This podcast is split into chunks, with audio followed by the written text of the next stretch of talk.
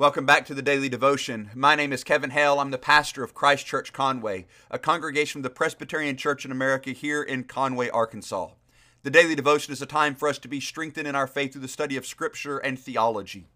Today is Westminster Wednesday, so we're taking a break from our regularly scheduled study of 1 Peter to look at the Westminster Confession of Faith, which is the confession of faith of the Presbyterian Church in America. It's a summary of what we believe the Bible teaches in in whole. It's a summary of our theology.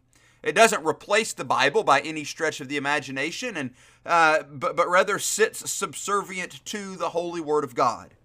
We've made our way through the first two chapters dealing with the, the Word of God, which is where the confession starts, and dealing with God Himself and the Trinity. And now we're up to chapter three of God's eternal decree. We're going to look at the first paragraph of this incredibly rich and deep chapter. Before we uh, move on, we're going to think about one thing. As we think about God's eternal decrees, it's important for us to remember this sentence that Chad Van Dixhoorn gives us in his commentary on the confession. He says, Certainly these are deep waters, and we admit that we only splash in the shallows of theology. A very helpful way, a very uh, succinct way, a very clever way of reminding us that what we're diving into here when we talk about the eternal decree of God, what we're diving into is something that we very quickly get well beyond what we can easily or concisely or with any, you know, grand confidence supply any detail for. Indeed, when we look at some of the ideas, even here in this first paragraph, and how the, the framers of the confession worded things, we see that there is some tension in our theology. And that's okay. Any theology that doesn't have tension in it is, is, is a, a, a bad theology, it's an incomplete theology if we get rid of all the tension in, in any theological system, then what we're doing is we're ignoring certain biblical truths. I like the confession of faith because it doesn't do that. So let's pray and then let's jump in to this section. Father, we recognize that as we think about your eternal decree, we can say what Scripture says, but there is so much more to it that we are left to accept simply by faith, trusting that you are the sovereign, that you have this all figured out, and that we can, in fact, trust you. Would you give us faith to do that? We ask in Christ's name, and give us wisdom as we study. In Christ's name we pray. Amen. Westminster Confession of Faith, chapter 3 of God's eternal decree, paragraph 1. God from all eternity did, by the most wise and holy counsel of his own will, freely and unchangeably ordain whatsoever comes to pass. Yet so, as thereby, neither is God the author of sin, nor is violence offered to the will of the creatures, nor is the liberty or contingency of second causes taken away, but rather established. As we have already said, these are indeed deep waters, and they remain deep throughout this entire section of the Confession of Faith. Here we have these ideas right from the beginning. From all eternity, God has done something. That means from, from before anything existed besides God, He has decreed whatsoever comes to pass. If we take out those that first group of prepositional phrases, it would read this way God from all eternity did ordain whatsoever comes to pass. Th- that we see throughout Scripture. Chiefly, we see it in the beginning words of the book of Ephesians. We see it also in Romans, but we see it all throughout the Old Testament as well that, that God is in control of all things. We see this play out in realities like the Abrahamic covenant, where God tells them long before it would ever happen that they would, in fact, be enslaved for some 400 years in a land not their own. We see God presented as the one who has set everything in place and, and has done it according to these prepositional phrases that we skipped by the most wise and holy counsel. That is, by his wisdom and by his holy understanding, he has done this.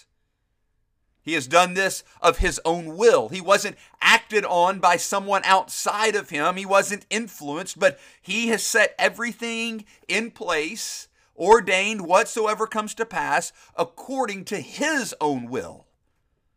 And he has done this freely, again, not influenced or acted on by anybody outside of himself, and he has done this unchangeably. This puts to bed the heresy of open theism that somehow God changes and changes his will in response to us and in response to how creation unfolds. No, that's not what Scripture teaches. God has ordained whatsoever comes to pass, and he has done it unchangeably, so that all things from all eternity are set in place. The rest of this paragraph gives some qualifications to this because we immediately see that when we look at oh prayer for instance it does seem that well we are called to pray we are called to ask for God to direct us. We are called to ask Him to change circumstances. and so, how exactly does all of this work? We are held accountable for sin. How does all of this get put together?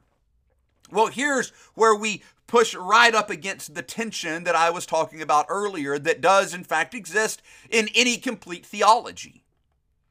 The Westminster Divines offered these qualifiers to the reality that God did from all eternity ordain whatsoever comes to pass. Yet so as thereby, and then they give three qualifiers, or as Chad Van Dixhoorn calls them, three fences within which these realities live. First, neither is God the author of sin.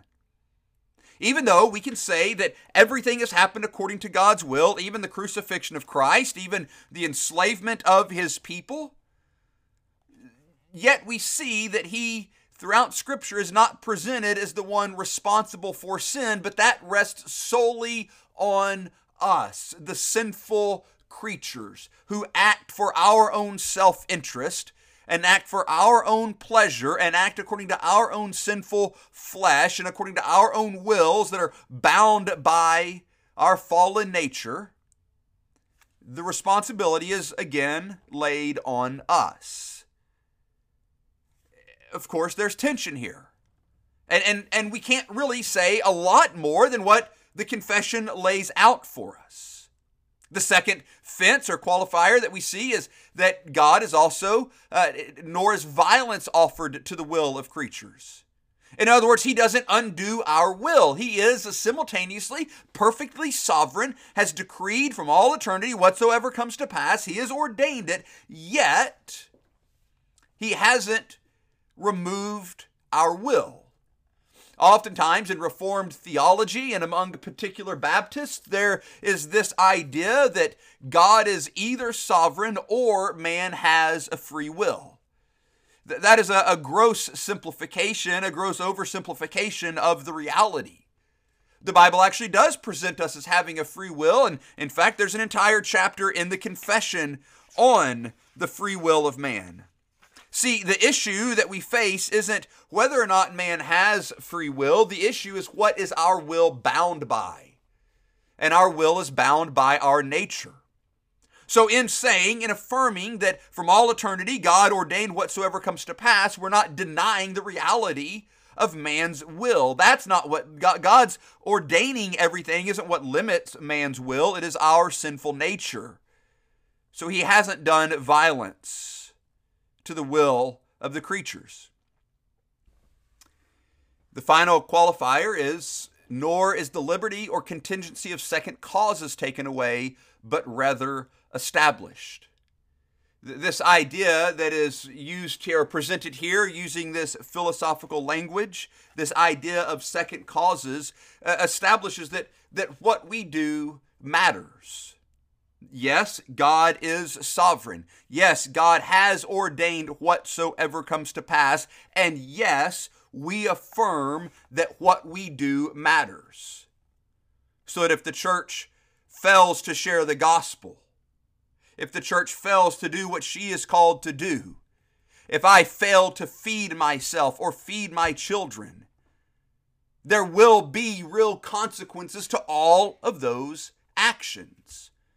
God has ordained the end, but He has ordained the means as well. And so the reality that what we do matters, though we are not the sovereign, that's not removed by declaring that God is sovereign. Rather, that reality is established by declaring that God is sovereign, that He has, in fact, ordained whatsoever comes to pass. Now, here's the, the devotional aspect to this. As we've been working our way through 1 Peter, we've been reminded again and again that God is in control of all suffering, that we can trust Him in the midst of suffering, that we can continue entrusting ourselves to Him as our loving Father while we continue to do good. We, we can cling to those truths that are presented in 1 Peter because this picture that we have of God in the third chapter, first paragraph of the Westminster Confession of Faith is true. We can trust God in the face of suffering. We can trust God with our life. We can know that His will is being done because from all eternity, He did ordain whatsoever comes to pass and he did this of his own will. He did this for his purposes. So far from making us robots or something of the sort, this paragraph of the confession teaches us how totally we can trust God. Might we continue to learn to do that. Amen.